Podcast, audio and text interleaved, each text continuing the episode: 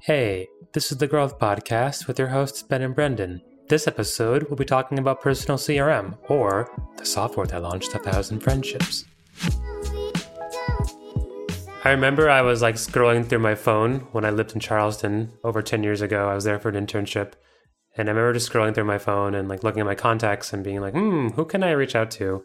Whenever I felt a resonance with someone, I would just dial the number and call them. And I think I got a lot of pleasure out of like the nostalgia of just talking to people that I knew. But I I slowly began to realize that people really enjoyed getting phone calls from people they know. Oh, cool. And so I think that's sort of where my idea for the personal CRM sort of started. And for our listeners who aren't as familiar with CRM, so CRM stands for Customer Relationship Management and it's typically used to refer to a class of software uh, used by businesses to keep track of all the different potential customers or right. current customers that they're actively engaging with, uh, which is important if if you know you need to like track when to contact people to try to get them to say sign a deal or monitoring communications with a long time you know multi-year client to make sure they're getting the attention and services that they require i think ben when you're saying a personal CRM, that's kind of the concept of having some personal system or software to track everyone in your life mm. and make sure that you're able to keep in touch with all of them. Because sometimes over our lifetimes, we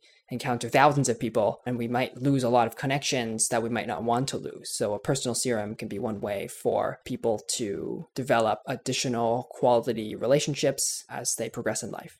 Right. The way I like to think about it is Personal CRM or personal customer relationship management is sort of like a systematic way of having organic and lovely interactions with people you know. You can use it for utility, like if you need to network with people and you can do things for them and they can do things for you. Hmm. Or you can use it to just like keep in touch with your distant family members or friends, people you've known throughout your life.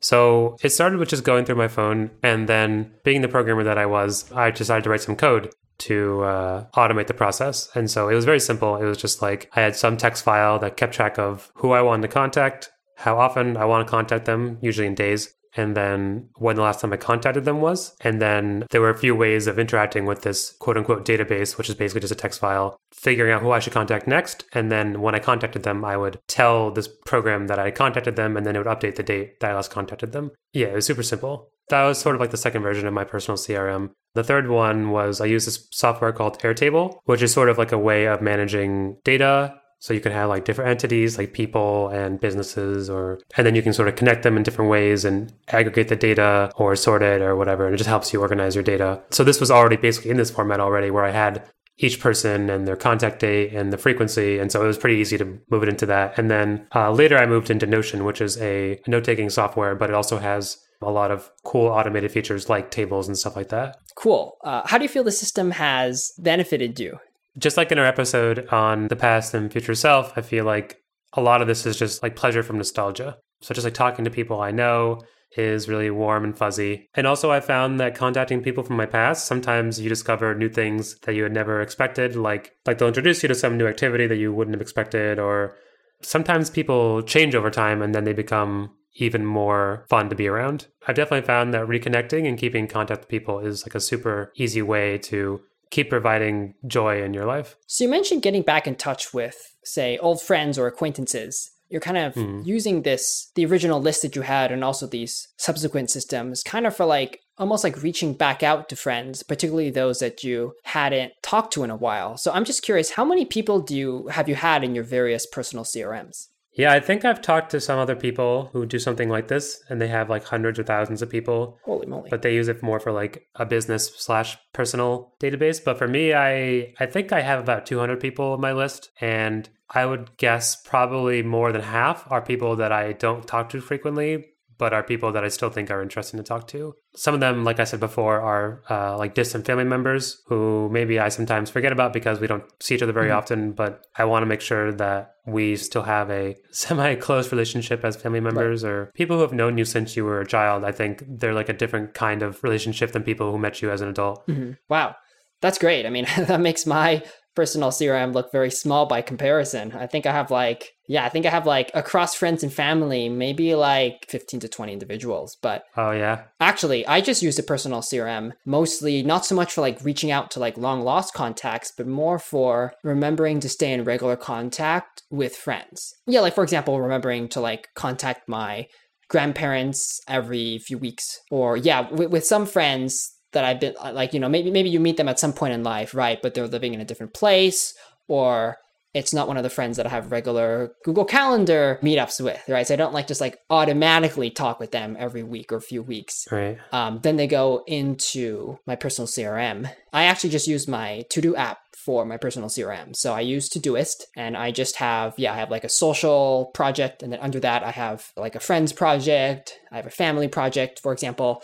And I just put people as their own individual tasks with the recurring due date of, of how, how often I want to stay in touch with them. Like, for example, Hmm. you know, repeat every year or something. So then every once in a while, that person will just pop up on the tasks I have for the week. And then if I reach out to them, I'll check the task off and it'll just recur at some point in the future, or I'll just adjust the date if I'm a little busy that week. Something I was thinking about was I think some people might try to use like Google Calendar or something like that to do this, but I think there's an important distinction between like having a list versus having a specific date scheduled in some ways, or like I guess in your case, it's easy for you to defer talking to someone until later. I guess I'm just thinking that there have been times in my life where I didn't really want to talk to anybody for days. like I've been in a slump, or maybe I've just been really busy. Mm-hmm. And so, like, I think some important feature or attribute of my system to myself is that I don't penalize myself. I don't make myself feel bad if I don't reach out to people. I just sort of look at the list again and then I just grab the person on top of the list. I think it's sort of like looking at Twitter versus like looking at your RSS feeds. Because I know some people, they feel overwhelmed. And by some people, I mean myself, when they don't read all of the uh, items on their RSS feed. But then, like, if you're looking at something like Twitter or Facebook or something, you're just sort of like scrolling through a snapshot of that time, and you don't worry too much about. It's not. It's not a to do list, or it's not like a. Um, it's not something that you have to complete. It's just something that's available when you want it. And I think this kind of like mentality is really important for this kind of project. No one's going to notice if you don't reach out to them every two weeks. In fact, they might notice if you do it on clockwork. Reach out to them every two weeks. Some people, it's like every like I talk to them once a year. Right. And then I've noticed that like, oh, I don't want to like talk to them on the same day, send an email on the same day. exactly. Because you can like see like the previous like email in the thread and it's like, this was sent like 365 days ago. what the hell? so yeah. That's so Uh, funny. what were you gonna say? Oh no, I was gonna say, you know, maybe they need an approximate date feature for like personal Yeah, CRM yeah. software. You know, like have a, you know, about a, a two months, you know, give or take, Right, you know, a few days or something. That'd be pretty funny, actually. Well, that's actually what I had in the code that I wrote. It would have it would give a little bit of like random jitter, like plus or minus 20%, Oh wow, it's incredible. I think. And then it would sort them all by the most overdue Wow, person. But uh it's brilliant. but it's way less work to just use a software solution that already exists like Airtable or Notion or Excel even. That's one of the big reasons why I moved over to using Right. an existing hosted solution like Airtable originally because it was just like I don't want to have to deal with maintaining this software. Yeah, and, and I think earlier, so you mentioned, I think one of the benefits of this personal CRM systems is like the time or like the reminder, or like kind of like the nudge aspect of it, where you're getting back in touch with people. I think you also, I'm not sure, did you mention sort of the benefit is like improving the relationship with someone? No. Yeah, no, I didn't mention that, but that's a really good point though. I don't have a good sense of like what all the factors are that go into having a Hmm. positive impression of someone in your life, but I feel like one of them is like is this someone who thinks about me? Is this someone who reaches out to me, who makes me feel special? I feel like there's like a lot of small heuristics you can use, you can depend on to remember if someone's good or bad in your life. Uh-huh. Like I said, it's sort of like a systematic way of being a really nice guy, Right, a really nice person. right.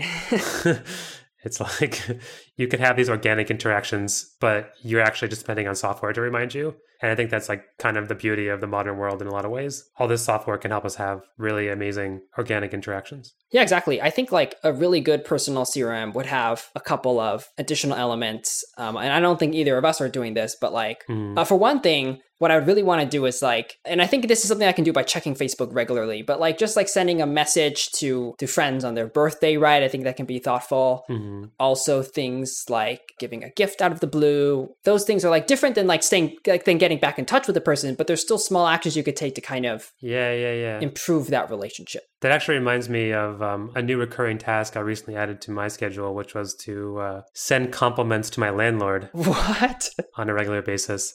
Because I feel like if you want them to like you, then if you can show your appreciation to them, I feel like they'll view you as someone who's like on their side and not as like that annoying tenant who always is asking for things. Huh. Um, this is something I, I'm sort of experimenting with this idea, but so far so so good. I feel like my landlord has really appreciated it.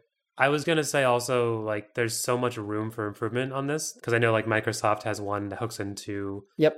All of their like Windows domain enterprise software, and I'm sure other companies have them for like customers. Yeah. If someone was dedicated enough, they could probably write one that hooks into like Gmail and Facebook and hmm you know SMS and can sort of like do all the work for you and then remind you using notifications instead of using your to-do list or using whatever I'm using. Yeah, like I think a lot of the things that CRMs regularly do could really enhance this. Like, for example, going through existing communications channels that people have, you can even see how often um, you like regularly connect with someone. One feature of CRMs is like you can take notes about the person, so like details Mm, about them. yeah, so yeah, you next yeah. talk, you can say, "Hey, Oh, I do that. I do that. Yeah. Yeah, yeah, yeah, that's that's great." Is and that's not part of your personal CRM system, right? Is that just part of your note system, or is it related to the CRM? So for some of my closest friends like you, we we have like a dedicated like shared conversation queue of topics, right? Right, But um right.